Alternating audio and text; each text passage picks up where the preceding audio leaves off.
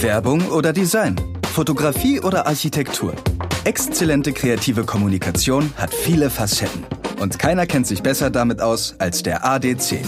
Die Mitglieder des Art Directors Club machen Nägel mit Köpfchen und verleihen jedes Jahr Nägel für die besten Projekte, Kampagnen und Designs. Freut euch in unserem ADC-Podcast auf regelmäßige und exklusive Insights, leidenschaftliche Diskussionen und offene Worte über Kreation und darüber, was die Köpfe dahinter über ihren Job und ihre Verantwortung denken. Nägel und Köpfe. Der ADC-Podcast. Euer Host Petra Neftel. Kreativität, das ist für mich ein Muskel, der immer kleiner wird, wenn ich ihn nicht äh, wirklich regelmäßig trainiere. Ich bin Petra Neftel, ich bin Journalistin, ich bin Moderatorin, ich bin Mutter von zwei Teenagern, Gründerin bin ich auch, aber in Wahrheit bin ich vor allem eines und das ist neugierig. Und genau mit dieser Neugier ähm, gehe ich jetzt auf zwei wunderbare Gäste los, die in Berlin im Nägel- und Köpfe-Studio sitzen. Der eine, der ist nach einer ganz klassischen Agenturkarriere seit 2012 selbstständiger Marken-, Kommunikations- und Innovationsberater. Und er ist bei den Arolsen Archives unter anderem zuständig für Stolen Memory. Und das ist ein Projekt, das mir heute einmal mehr die äh, Tränen zwischendurch in die Augen getrieben hat. Deshalb ein wirklich aus tiefem Herzen äh, großes Willkommen an Oliver Figge. Schön, dass du bei uns bist. Danke, freut mich sehr. Der andere, der ist ein hochdekorierter Kreativer. Unter anderem war er Creative Director bei DDB. Und da war er zuständig für zwei wirklich fantastische Projekte, Uncensored Playlist und Uncensored Library. Inzwischen ist er bei RGA gelandet und auch hier ein wirklich äh, ganz großes Willkommen an Patrick Lehnhardt. Vielen Dank. Ja, wir sprechen heute also über zwei Cases, die uns wirklich bewegen. Eine Arbeit, die sich eben gegen Zensur und für Pressefreiheit stark macht und eine Arbeit, die gegen das Vergessen der NS-Verbrechen arbeitet und für Aufklärung steht und das dunkelste Kapitel der deutschen Geschichte über die persönlichen Gegenstände von Opfern und ihre Geschichten sichtbar machen will. An dieser Stelle ist es mir und ist es uns wichtig, vorneweg einmal zu sagen, dass wir die Verbrechen des Nationalsozialismus nicht mit anderen historischen Ereignissen vergleichen wollen oder gar irgendeine Einordnung hier versuchen. Wir sprechen heute einfach mit zwei Kreativen über ihre Arbeit an solchen relevanten Projekten und über ihre persönlichen Zugänge. Es geht uns um das Hier und Jetzt und darum, wie Kreative damit umgehen können. Oliver und Patrick, ihr beide habt etwas mitgebracht. Mitgebracht. Oliver, was hast du dabei? Wir haben eben schon gewitzelt. Ich habe mir vor drei Monaten einen Bürostuhl gekauft. Ein, Verrückt. Ja, einen total verrückten Bürostuhl, irgendwie, weil irgendwie Ewigkeiten irgendwie immer wieder irgendwie blöd zu Hause rumgesessen und irgendwie immer es für total uncool gehalten und irgendwie dann irgendwie kam ein Freund, der irgendwie Interior Design macht und sagte irgendwie guck mal, ist das nicht cool? Und das so echt wirklich irgendwie jetzt einen Bürostuhl kaufen und mm. Und dann habe ich es dann doch getan und irgendwie bin schwer angetan davon, irgendwie, dass das dann doch irgendwie das Arbeiten irgendwie zu Hause im sogenannten Homeoffice deutlich angenehmer macht. Und sehr lustig ja. war, als wir hier reinkamen, dass die Stühle hier auch stehen. Aber du hast jetzt nicht deinen Bürostuhl Nein, mitgebracht, ich habe den Oliver. so jetzt nicht mitgebracht, aber irgendwie das war sozusagen der Aufhänger und äh, irgendwie das war sozusagen dann der Punkt zu sagen, ja genau, das ist eigentlich das, wenn ich irgendwie über das Item nachdenke, dann ist das schon ziemlich cool, weil es für die letzten Monate steht, irgendwie für die Veränderung, die da halt auch hintersteht, vielleicht halt auch für den Beginn von etwas Neuem, irgendwie das Arbeiten, irgendwie sich da auch irgendwie neu findet und dass man sich in diesem Arbeiten auch neu einrichtet und dass diese Grenze zwischen was ist eigentlich privat, was ist zu Hause, was ist Arbeit, irgendwie da irgendwie sich neu darstellt. Das ist interessant, ne? Also ist, äh, das stimmt, es äh, ist eine feine Linie zwischen Privat und Arbeit und manchmal äh, repräsentiert sie sich im Sitzen oder genau. in der Art des Sitzens. Ja, genau. absolut. Kluger Gedanke. Patrick, was hast du mitgebracht? Ich habe tatsächlich, ähm, ich wurde gerade, glaube ich, von Oliver tatsächlich bekehrt, mir jetzt auch einen Bürostuhl zu holen, finally. Aber ähm, ich habe mitgebracht tatsächlich die hässlichste Kaffeetasse der Welt. Ähm, Crazy shit. Ich habe nämlich einen, einen äh, Bekannten, der ähm, aus Amerika ist, also ursprünglich ist er aus, ähm, aus Omaha, Nebraska. Und ähm, habe eine Zeit bei dem äh, ähm, wohnen dürfen in seiner Wohnung in New York. Und dann hat er immer von Nebraska erzählt. Und dann kam er irgendwann nach Berlin und hat mir eine Kaffeetasse aus Nebraska mitgebracht, ähm, die so mit Window Color Design auf Schwarz, so mit Glitzer, äh, Pink und Blau. Und dann steht da so Nebraska drauf. Und es ist wirklich die hässlichste Kaffeetasse der Welt. Und das ist besonders toll, weil dieser Mensch äh, ähm, ein Gallery Director in Manhattan war.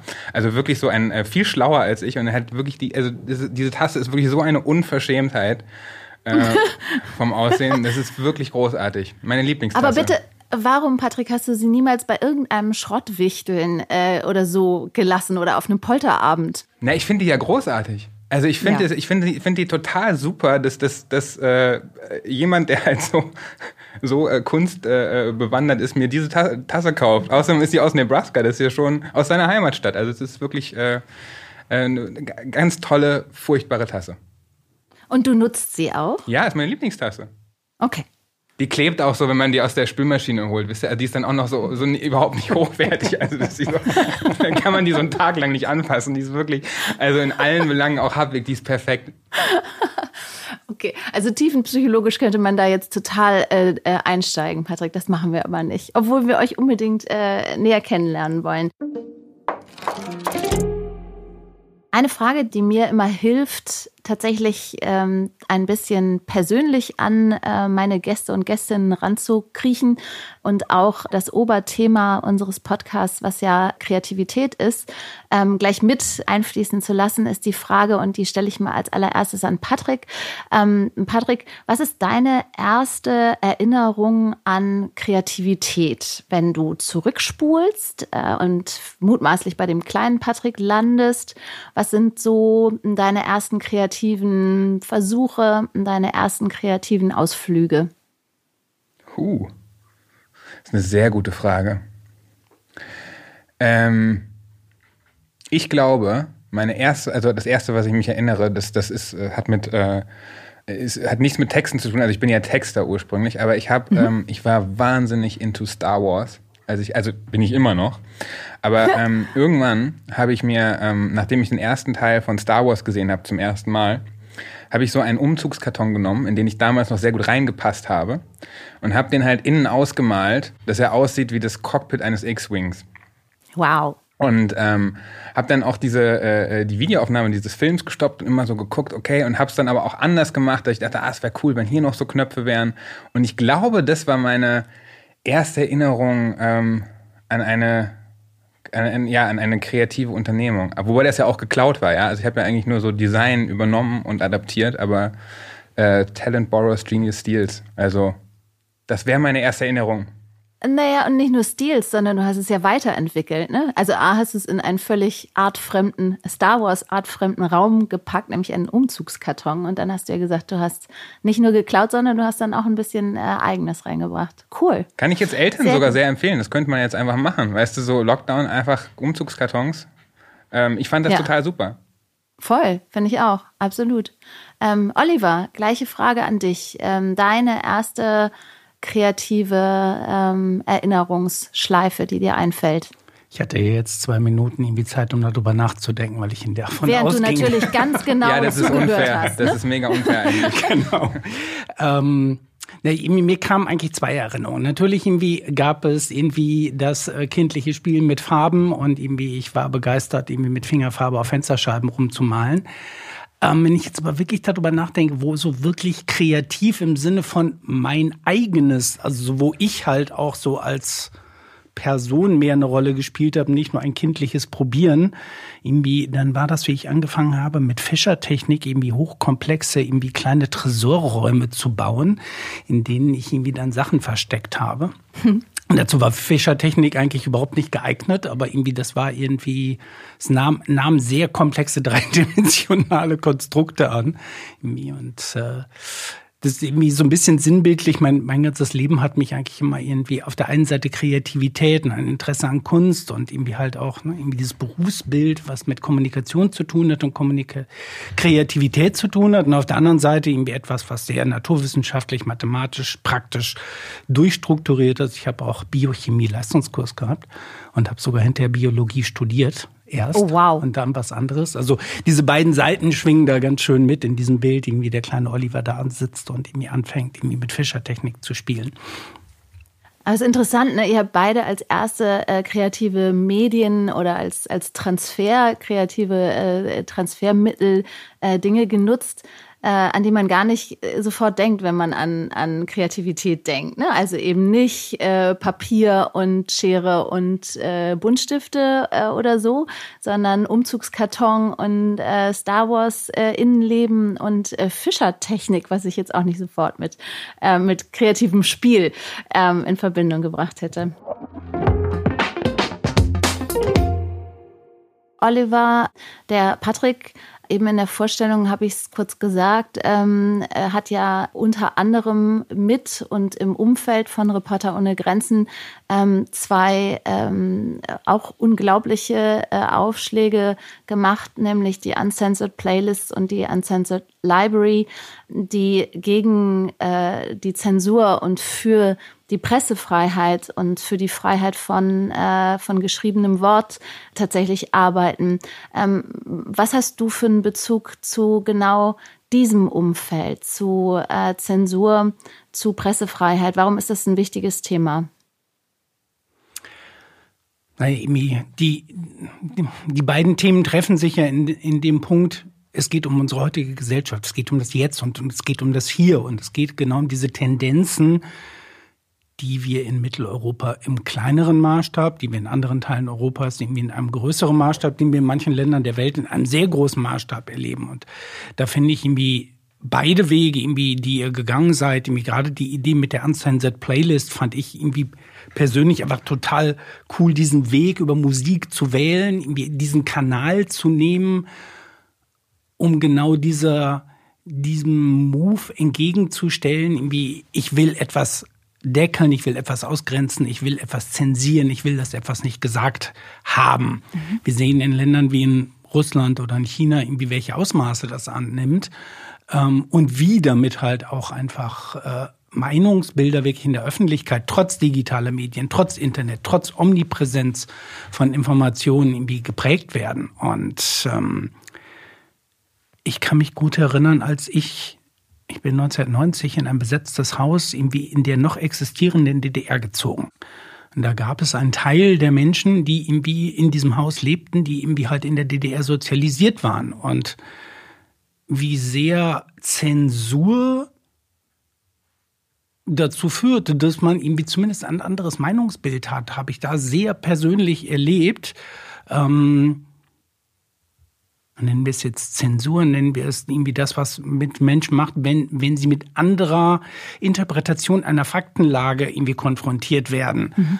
Ähm, was das mit diesen Menschen macht und irgendwie, wie die dann auf die Welt blicken und wie wenig das dann mit Realitäten zu tun hat und wie sehr das eben immer noch gemischt ist zwischen dem, was man irgendwie mal indoktriniert hat. Und ich würde, also mein Gefühl ist, wenn wir irgendwas tun können, egal um welches Thema es geht, das ist zumindest mein ganz persönlicher Anspruch, dann Menschen zu helfen, eigenständig zu denken und zu eigenständigen Schlussfolgerungen zu kommen. Und dafür finde ich das ein wahnsinnig schönes Beispiel, wie gut gemachte Kommunikation Menschen helfen kann, auf einen, auf ihren eigenen Weg zu kommen und irgendwie eigenständige Gedanken zu haben.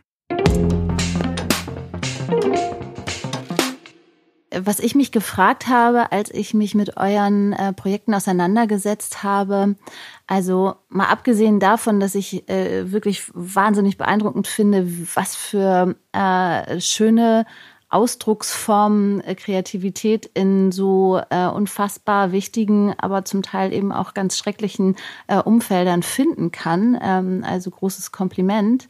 Aber was ich mich gefragt habe, ist, kommt man, ähm, wenn man solche Projekte mitgeboren oder mitgelegt und mitbebrütet hat äh, und in die Welt gebracht hat, kommt man von seinem eigenen, wie du es gerade gesagt hast, Oliver, Anspruch wieder runter und kann man sich dann auch mit weniger krassen und weniger emotionalen und weniger wichtigen äh, Themen noch mit der gleichen Leidenschaft und Kreativität auseinandersetzen, Patrick? Ähm, ja und nein. Also, ist klar, ähm, schön. ich finde, ich finde ja, ich bin ja kein Freund von Vergleichen. Also ich finde mhm. mit der gleichen, ähm, ich finde vielleicht sollte man das gar nicht. Also vielleicht sollte man, wenn man die Chance hat, für eine NGO zu arbeiten, gar nicht mit der gleichen, mit dem gleichen Ansatz daran gehen, als wenn man ähm, eine Kampagne für einen Joghurt macht. Also ähm, ähm, vielleicht sollte man grundsätzlich einfach davon ausgehen, dass wenn es um Menschenleben geht, ne, dass man dann automatisch eben ähm, auf einem anderen Level sich bewegt so und dass das gar nicht heißt, dass ähm, ähm, man dann ähm, wenn man dann wieder kommerzielle äh, äh, Kampagnen, Marken etc. Arbeit macht, äh, dass man dann irgendwie äh, ein Level runtergeht, sondern dass man einfach wieder auf dieses andere Level zurückgeht. Ähm, ich finde, deswegen habe ich auch immer so ein Riesenproblem, das zu vergleichen, wenn man äh, eine Arbeit über äh, für eine NGO macht oder über so ein Thema wie Oliver, das zu vergleichen, ist unmöglich, das zu vergleichen mit, äh, mit Tagesgeschäft. Mhm. Ähm, ich glaube, es verändert einen. Also ich bin zum Beispiel Mitglied bei Reporter ohne Grenzen mittlerweile. Ähm, ähm, und äh, ich habe mich davor natürlich für Pressefreiheit interessiert, aber ich war bestimmt nicht so involviert wie nach diesen Projekten.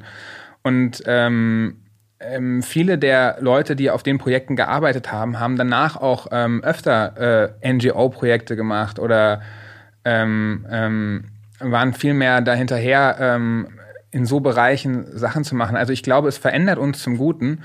Ich glaube, dass es von vornherein was komplett anderes ist, äh, für Reporter ohne Grenzen zu arbeiten, als, wie gesagt, für klassisches Tagesgeschäft. Und das hat sich für uns immer schon anders angefühlt, wenn wir das Briefing hatten, wenn wir da mit Journalisten gesessen haben. Die, wir haben ja mit denen gesessen und die interviewt in einem Raum, die erzählt haben, wie sie aus China geflohen sind. Ja, natürlich macht das was mit dir und natürlich ist das dann was komplett anderes, äh, ähm, emotional und von, vom Investment auch.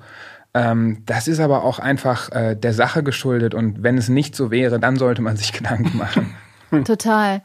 Wie ist das bei dir, Oliver? Kannst du, äh, willst du, wirst du nach einem so äh, unglaublich tiefgründigen Projekt wie Stolen Memory ähm, äh, tatsächlich auch, auch das wieder äh, deine Kreativität äh, und all deine Gedanken und all das, was du kannst, einbringen äh, in, in kommerziellem Rahmen? Und wie, wie, wie, wie geht das anspruchsmäßig? Ich habe ja, hatte ja wieder den Vorteil, dass ich einen Moment drüber nachdenken durfte. ich, werde, das andersrum ich, werde die Reihenfolge, ich werde die Reihenfolge jetzt, genau jetzt verändern. Ähm, ich würde, würde Petra, um auf deine Frage zurückzukommen, ähm, ich würde sagen, dieser Spagat begleitet mich schon mein ganzes Berufsleben. Mhm. So, und ich kann mich gut erinnern, wie ich irgendwie während meines ersten Praktikums irgendwie für Tiefkühlgemüse was machen sollte und dachte, echt jetzt Tiefkühlgemüse? Irgendwie das ist es jetzt? Irgendwie das, das ist es jetzt, wofür ich irgendwie meinen meine Kraft, mein Talent einsetze. Und ich würde sagen, ja, ich kann das professionell tun und ich kann dafür auch eine professionelle Lösung herbeiführen. Aber ich kann für Tiefkühlgemüse irgendwie nicht diese Kraft herbeiführen, die ich für so ein Thema wie Stone Memory irgendwie ähm, aus mir herausholen kann. So, das ist ganz klar. Das hat, ist halt auch einfach was Persönlicheres. Es tangiert mich persönlich auf einem anderen Level. Und äh, das ist dann völlig egal, irgendwie, ob es ähm, um ein Thema irgendwie das Erinnern geht oder ob es ein, um ein Thema wie irgendwie andere Menschenrechtsfragen oder halt auch vielleicht irgendwie andere Zukunftsfragen in unserer Gesellschaft bewegen.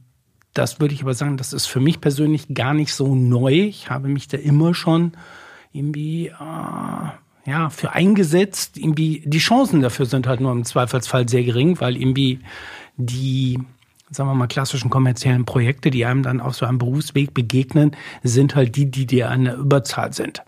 Gleichwohl ja. würde ich sagen, irgendwie das ist halt auch eine Frage, was ich suche. Und ich habe für mich selber eben in den letzten zehn Jahren so die Frage gestellt, wofür möchte ich mich denn eigentlich engagieren und wofür möchte ich mich denn eigentlich einsetzen? Und da muss man halt auch ganz klar sagen, ist das hinterher irgendwie hier und da auch ein Abwägen zwischen irgendwie Projekten, bei denen man vielleicht irgendwie einen großen Umsatz machen kann oder irgendwie bei denen, wo ich sagen würde, boah, da stehe ich echt hinter.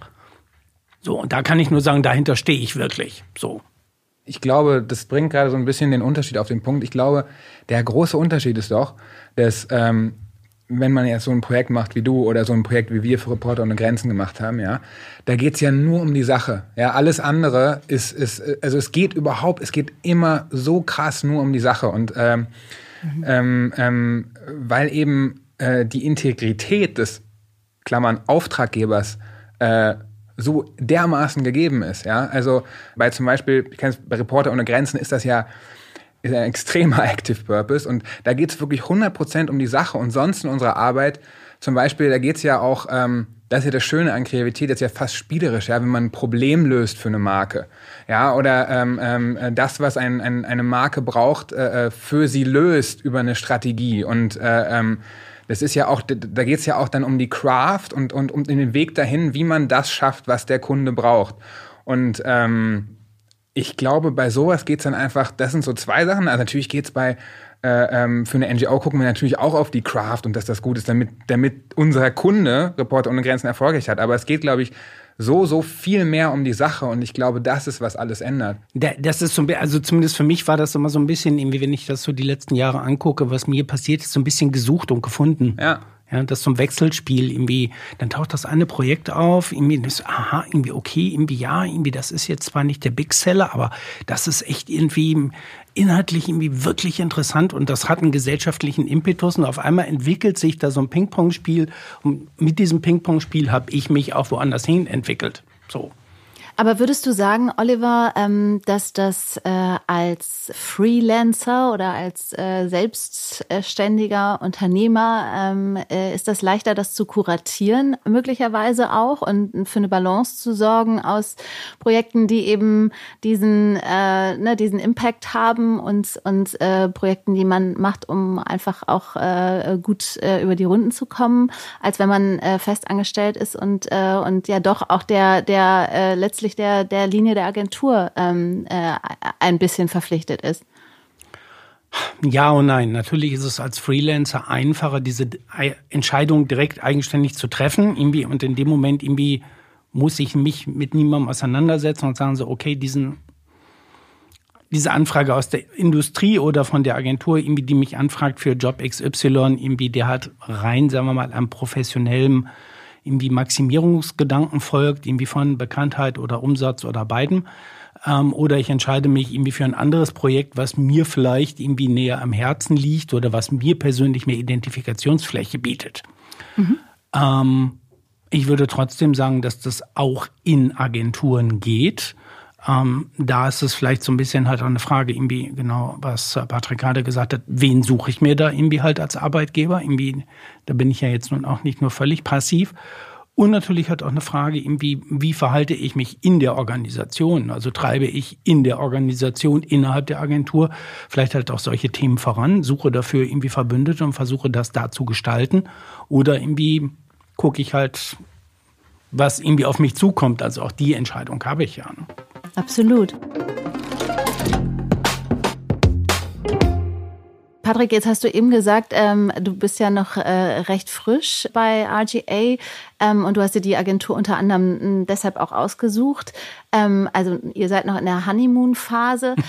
Aber hast du diesen Purpose-Gedanken, auch was so deine eigene Kreativität betrifft, hast du den mitverhandelt? Also hast du gesagt, ich, ich will, wenn ich zu euch komme, dann will ich tatsächlich, dass, äh, dass ich meine Kreativität auch relevant sozusagen einsetzen kann?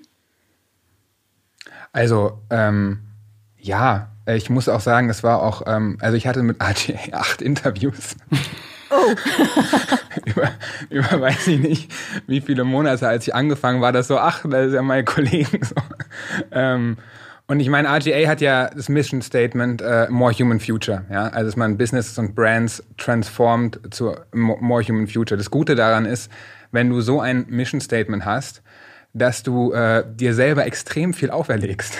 Weil wenn das der Claim der Agentur ist, kannst du gewisse Sachen einfach nicht machen. Ja, das ja. geht einfach nicht. Und ähm, ähm, ähm, sage ich jetzt, also das spreche ich jetzt, ne, ich möchte jetzt nicht für RGA sprechen, aber das war so mein Gefühl. Wenn ich sowas auf meine Agentur schreibe, dann sind gewisse Sachen einfach nicht möglich. Kannst du nicht machen. Oder gewisse Sachen musst du machen, äh, besser gesagt. Und ähm, dann muss ich sagen, dass ich einfach, glaube ich, mich als Kreativen vorgestellt habe dabei und gesagt habe, wie ich gerne arbeite, dass ich ähm, dass mir total wichtig ist, äh, dass mir Insights total wichtig sind, dass ich das Gefühl haben muss, dass ähm, ich was mache, was wirklich Leute erreicht und ähm, dass ich gerne auch was machen möchte, was zeitgemäß ist. Also was wirklich so, dass man sich wirklich überlegt, wenn man jetzt, wie man Kanäle nutzt oder überhaupt wie man Kampagnen denkt, dass man Sachen macht, die gerade relevant sind. Und RGA ist halt eine finde die Arbeit von RGA einfach kulturell relevant. Ja, ich finde äh, äh, die Agentur sehr modern und damit möchte ich jetzt gar nicht sagen gegen äh, andere Agenturen, wo ich gearbeitet habe, auch in anderen tollen Agenturen gearbeitet. Du hast mich jetzt gefragt, wo ich jetzt gerade hingegangen bin. Ne? Und ähm, ich glaube, dann habe ich eher so gesagt, das bin ich als Kreativer, bin ich der Richtige für euch? Und dann war es beidseitig ja. Und äh, jetzt bin ich äh, sind ja sehr, sehr viele Menschen, die Sachen machen, von denen ich noch nie gehört habe. Das ist auch gerade ganz spannend. Also ähm, ähm, das hatte ich auch so lange nicht mehr, dass ich so, dass ich so äh, dumm bin in vielen Räumen, aber ist ja auch gut. Äh, und ähm, ich glaube, darum geht's einfach überhaupt, wenn man sich, also einmal ne, zu gucken, wofür die Agentur steht. Ja, ich, ich finde tatsächlich so eine, so eine Positionierung von einer Agentur und äh, ähm, ist relativ wichtig, weil das was macht, das, daran wird die Agentur gemessen. Ja, und danach muss man einfach gucken, weil im, im Endeffekt, ja, kann man sagen, äh, ich kann versuchen, die, äh, die Organisation von innen zu verändern. Natürlich ein Privileg, was, glaube ich, Oliver, wir beide jetzt auch haben, weil wir jetzt nicht mehr äh, Junior-Texter oder Absolut. Strategen sind. Ne? ist natürlich auch ein Privileg, dass wir das können in der Agentur, aber ähm, ähm, ich glaube, einfach mal gucken, wie sehr die Agentur sich selbst schon in eine Situation gebracht hat, wo sie nach gewissen Maßstäben leben muss. Äh, und ich glaube, dann waren bei RGA eher noch so andere Sachen, ähm, ähm, die Make Change äh, Association, also viele, viele Sachen, die RGA macht, habe ich so das Gefühl gehabt, das finde ich gut. Und dann ging es für mich aber auch natürlich darum, ähm, das bin ich, kann ich euch helfen? Und ich habe auch wirklich fünf Interviews lang gefragt, seid ihr sicher, dass ich euch helfen kann? Wieder User Experience Design, noch jemand, so, seid ihr sicher, dass ich euch helfen kann? Ähm, aber das werden wir jetzt sehen. Erstmal. Ähm, Absolut. Ja, habe ich deine Frage beantwortet? Ich habe das Gefühl, ich bin das, nicht gut mal, hier drin ist, und schweife immer ist, sehr ab. Das ist, das ist total äh, interessant, dass du so unsicher bist, immer am Ende der Antworten. Äh, du hast meine Frage vollständig beantwortet, Patrick. Und ich werde das ab jetzt immer proaktiv von mir aus sagen. Nee, ich kann auch fragen. Alles gut. Sehr, sehr glücklich bin mit der Antwort. Aber du hast was ganz Tolles gesagt, also neben vielen anderen guten äh, Aspekten ähm, nämlich äh, die Frage, wer bin ich als Kreativer? Und die würde ich mal äh, Oliver äh, rüberwerfen wollen. Wer bist du denn als Kreativer, Oliver? wer, wer bin jetzt ich jetzt Kreativer? Ja, ja, ja, ja. ja. Gute, gute Frage. Sagen wir mal irgendwie, oder ich antworte mal irgendwie andersrum. Irgendwie ich alleine als Kreativer bin verdammt wenig. Irgendwie, mhm. ich bin eigentlich nur gut, wenn ich mit anderen bin und wenn ich mit anderen bin, die, mit denen ich Ping-Pong spielen kann. Es gibt auch andere, mit denen sitze ich in einem Raum und ich werfe mal einen Ball hoch und der fällt einfach runter. Ähm, ist unbefriedigend. Ja, ist blöd. Irgendwie kann ja, ich zwar, voll, macht dabei auf lange Sicht keinen Spaß. Irgendwie, ja. ähm, und vor allen Dingen bringt es nie, niemanden irgendwo hin. Ähm, also wenn du mich fragst, wer bin ich als Kreativer, dann bin ich eigentlich irgendwie derjenige, der irgendwie gut einen strategischen Korridor abstecken kann und daraus irgendwie eine erste Idee formuliert, die irgendwie im Sinne der Strategie vielleicht funktioniert, aber ein bisschen hölzern ist. So, wenn ich dann auf jemanden treffe und sage, wie habe ich das richtig verstanden, was du da gemeint hast, aber das könnte man doch irgendwie ganz anders machen. Das ging doch so. Dann fange ich an, irgendwie zur Hochform auszulaufen. Also ja, okay, dann müsste man doch eigentlich so und dann irgendwie daraus ergebe sich dann, dann müsste man doch, irgendwie könnte man nicht und irgendwie, aha, und dann müsste man irgendwie das so, warte mal, wir sehen uns. Ja, also in diesem Hin- und Herspielen, da fängt die Sache eigentlich für mich ganz an, spannend zu werden, was mich persönlich betrifft. Und was ich eigentlich interessanter daran finde, vor dem Hintergrund, irgendwie das, worüber wir eben geredet haben, ähm, Stichwort Purpose ist ja auch oh ja. einfach ein bisschen Active Fashion, Fashion gerade. Ne? Absolutely. Wie jetzt auch mit Purpose, jetzt neu mit Purpose. ähm, ja, vor zehn Jahren war Purpose hatten wir noch nicht. Irgendwie, da hatten wir Markenkern, da hatten wir Visionen, da hatten wir Missionen, da war Purpose war noch nicht irgendwie. Ähm, ist für mich halt auch so ein bisschen irgendwie eine Frage der Zeit, ne? irgendwie über die wir gerade reden, irgendwie das eigene Suchen und wir verstehen ja alle, zumindest in dieser Branche, irgendwie, oder halt auch, sagen wir mal, in diesem, in diesem größeren Beratungskontext, wird Purpose immer so ein bisschen als der große Sinn verstanden. Mhm, absolut. De facto kann das ja auch einfach Zweck heißen, nicht? Oder Ziel oder so. Das stimmt. Ja, also man, muss es nicht zwangsläufig irgendwie mit dieser Sinnsuche übersetzen, das tun wir aber. Und ich glaube, dass diese Sinnsuche etwas ist, was nicht nur in, in, in der Branche der Agenturen ein Thema ist, sondern was halt auch in immer mehr Unternehmen jenseits von irgendwie, wir wollen mehr XY verkaufen oder wir wollen bekannter werden oder wir wollen auch ein Steak haben, ähm, dass diese Verknüpfung irgendwie zwischen was mache ich denn da eigentlich? Und hm, wir hatten ja letzte Woche irgendwie in unserem Vorbereitungsgespräch darüber gesprochen. Ich habe viele Jahre für die Automobilindustrie gearbeitet, sehr wahrscheinlich den großen Teil meines Berufslebens. Und ich will das auch gar nicht kleinreden oder schlecht machen. Mhm. Ja, es geht gar nicht darum, dass ich jetzt sagen, irgendwie Stolen Memory ist viel besser, irgendwie, oder was die Arrolls und Archives machen, als das, was die Automobilindustrie macht. Das ist ja gar kein Entweder-Oder. Irgendwie, wir brauchen irgendwie wirtschaftliche Entwicklung, um das andere zu tun. Gleichwohl ist die Frage nach dieser Sinnhaftigkeit etwas, was wichtig ist. Und du hast mich eben gefragt, was eigentlich, wo bin ich als Kreativer? Ich glaube, diese Suche von irgendwie, was ist mein persönlicher Sinn, kann ich auch gut abstrahieren auf, jetzt kommt das Zauberwort, Zielgruppen. Also irgendwie was sozusagen ein größeres eine größere Gruppe von Menschen und wo ist deren Bedürfnislage und da zu gucken, wie, wie ticken die denn eigentlich? Was heißt das denn eigentlich? Ja, wir machen gerade eine Studie, irgendwie, wo es darum geht, was heißt denn eigentlich Erinnerungskultur für Gen Z? Mhm. Ja, irgendwie, ich bin über 50, irgendwie, ich kann gut darüber philosophieren, wie das denn richtig wäre. Ich habe keinen Dunst darüber, was ein 18-Jähriger oder ein 20-Jähriger da gerade findet. Aber ich habe so das Gefühl, irgendwie dieses Nugget von, das hat was mit heute zu tun und irgendwie, hier geht es irgendwie um unsere Gesellschaften und vielleicht noch viel mehr um die, in der die noch 20 Jahre länger leben werden als ich, irgendwie noch viel mehr, irgendwie da reinzugucken, das ist, glaube ich, etwas, was ich gut kann. Voll, äh, kann ich auch nur deinen, deinen letzten Gedanken, äh, als ich habe es vorhin ganz kurz gesagt, als Mutter von zwei äh, sperrigen Teenagern kann ich das sagen, äh, dass äh, die Auseinandersetzung von der Generation äh, jetzt Teenager mit Purpose ist eine sehr viel tiefere und äh, sehr viel weitreichendere und sehr viel ernster gemeinte, als, als wir uns das so vormachen, mhm. ne? wenn wir da drauf gucken und denken, naja, mh, äh, so, was, was heißt Erinnerungskultur für euch? Oh ja, da haben die aber eine ganz klare Meinung und die ist auch äh, richtig krass äh, zum Teil. Zurück zu der Sinnhaftigkeit, ähm, die Oliver gerade angesprochen hat. Patrick, das eint euch, oder? Diese Auseinandersetzung mit der eigenen Sinnhaftigkeit.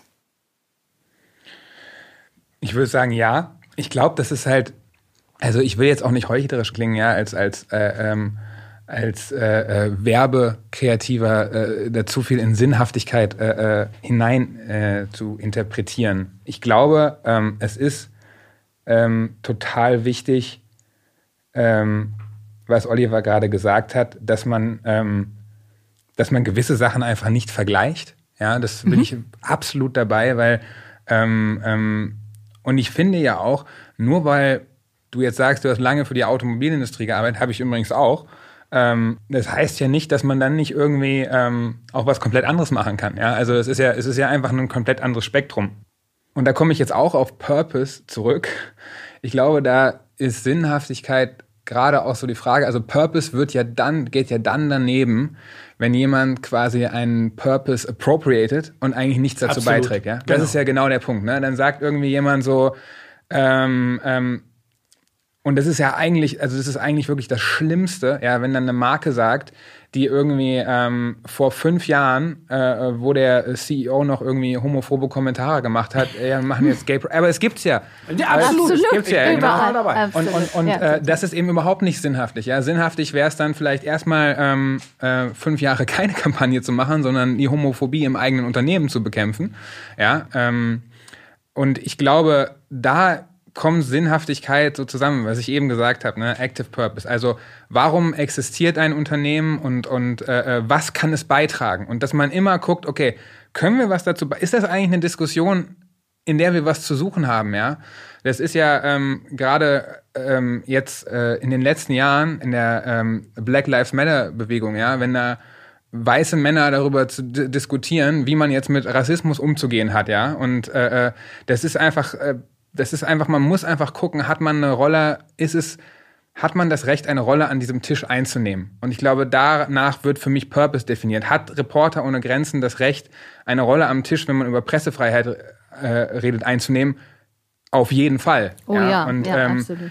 Ähm, ich glaube, das Problem, was du gerade meinst mit Purpose, auch Trendwort, ist ja gerade das, dass viele Unternehmen eigentlich zu gewissen Purposes, die appropriated werden, gar nichts beitragen und dann trotzdem irgendwie eine, eine schicke Kampagne machen. Aber dann geht alles weiter wie vorher. Genau, das ist das, was ich meinte, jetzt neu mit Purpose. Ne? Genau, das genau, genau. Das. Und das ist dann eigentlich kein Purpose. Nee, weil dann null. ist es ja eigentlich nur, ähm, ähm, da ist es eigentlich nur äh, Luft.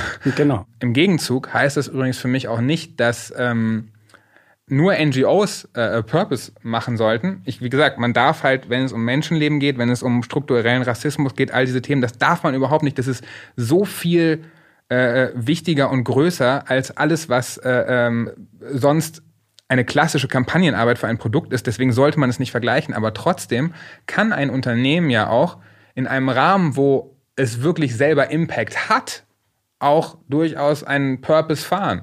Ähm, es muss dann halt nur irgendwie ähm, ähm, authentisch sein. Also ich meine, ähm, bei Patagonia zum Beispiel funktioniert es jetzt nicht so schlecht, ja, weil man irgendwie ähm, dann, die machen dann eine Anzeige, kauft diese Jacke nicht, ja, aber gleichzeitig bieten sie dir auch an, dass sie deine Sachen nähen, statt dass du neue kaufst, ja. Und dann ist es irgendwas, ich habe tatsächlich einen Impact und ich behaupte nicht nur. Ich glaube, behaupten ist so ein gutes Wort da. Ne? Ja, fake ist ja. das, was da passiert. Ne? Ich glaube, sehe ich genauso. Und irgendwie, ich habe da auch sehr viel Respekt dafür, wenn sich ein Großkonzern mit irgendwie zigtausend Mitarbeitern global irgendwie auf den Weg macht und sagt so, boah, wir müssen uns mal irgendwie damit beschäftigen. Das ist echt Chapeau, irgendwie ähm, so eine Organisation mit hunderttausenden von Mitarbeitern zu drehen, ist was anderes als einen kleinen NGO mit ein paar hundert Mitarbeitern.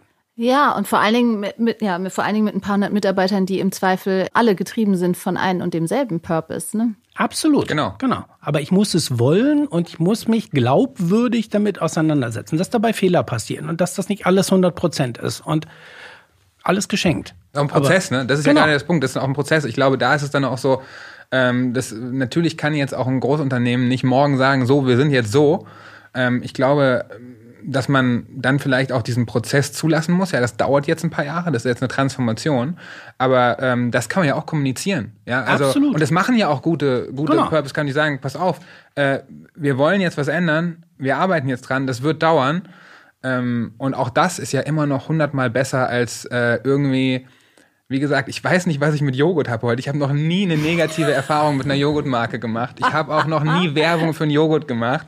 Aber wenn jetzt ein ich Joghurt, auch nicht mit Tiefkühlgemüse. Aber wenn jetzt irgendein Joghurt irgendwie ein, ein politisches äh, äh, Thema quasi appropriated, dann wird's halt echt hier Pepsi-Werbung. Ja, wir erinnern uns an den an den mhm. äh, an den Pepsi-Spot äh, damals. Ähm, weil es dann tatsächlich auch verletzend ist und weil es dann auch Themen wie ähm, Polizeigewalt, strukturellen Rassismus nicht ernst nimmt und weil es dann, und das ist ja sogar, das ist ja eigentlich das ganze Problem, ja, das ist ja nicht ein Problem, was es seit letztem Jahr gibt, sondern es hat einfach niemand zugehört, ja, oder, oder äh, die Leute, die darüber sprechen wollten, denen hat keiner zugehört.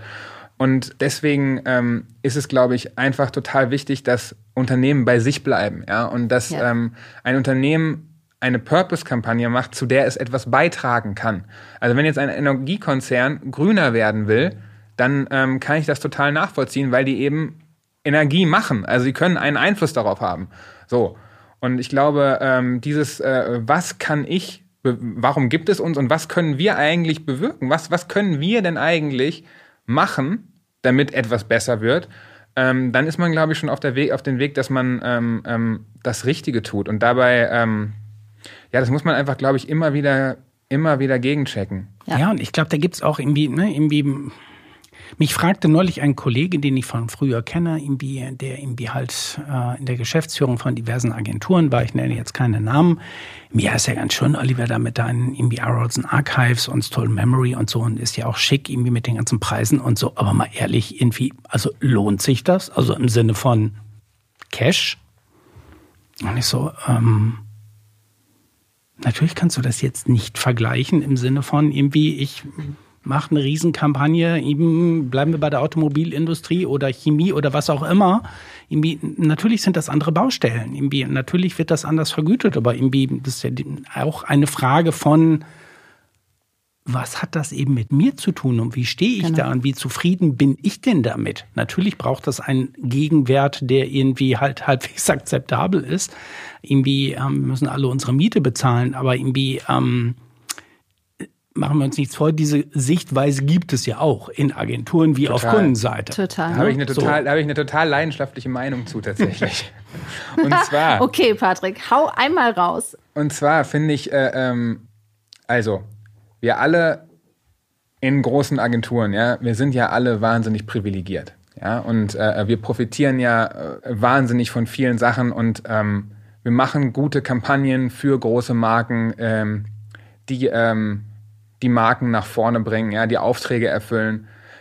Im Grundsatz auch alle Kunden von Werbeagenturen, jedes größere Unternehmen hat doch irgendwie einen Bereich, ja, idealerweise oder sollte es haben, ähm, wo es um so ein bisschen wir geben etwas von dem großen Privileg, Reichtum, was auch immer, was wir haben, äh, nutzen wir etwas für soziale Zwecke. Ja, das ist eigentlich ein, das ist aber kein neues Konzept. Ja, das nee, ist definitiv. Die Sparkasse Paderborn Detmold, wo ich aufgewachsen bin, hat auch schon schon irgendwie äh, Kunst versteigert für den guten Zweck. Ja, und ähm, wenn Agenturen dann, was machen denn Agenturen? Agenturen setzen quasi dann, natürlich äh, bezahlt eine NGO nicht das gleiche wie eine große Joghurtmarke. Ich ziehe das jetzt durch übrigens mit dem Joghurt. Wir merken ähm, das schon, Patrick. Ähm, Eisenhart. Natürlich hat eine NGO nicht das gleiche Budget und natürlich passieren da Pro Bono-Sachen von allen Seiten, damit so eine Kampagne passiert. Aber das ist doch fair enough. Ich meine, Absolut. come on, wir machen, äh, wir machen äh, viel Geld als Agenturen, als Unternehmen. Was, können, was ist das Beste, was, was wir beitragen? Das Beste, was ich beitragen kann, ist tatsächlich äh, Kreativität, Ideen. Ja? Also eine Idee zu machen, die einer NGO dann nebenbei, wir haben für Reporter ohne Grenzen auch die Spenden um 60 Prozent erhöht oder über 60 Prozent erhöht.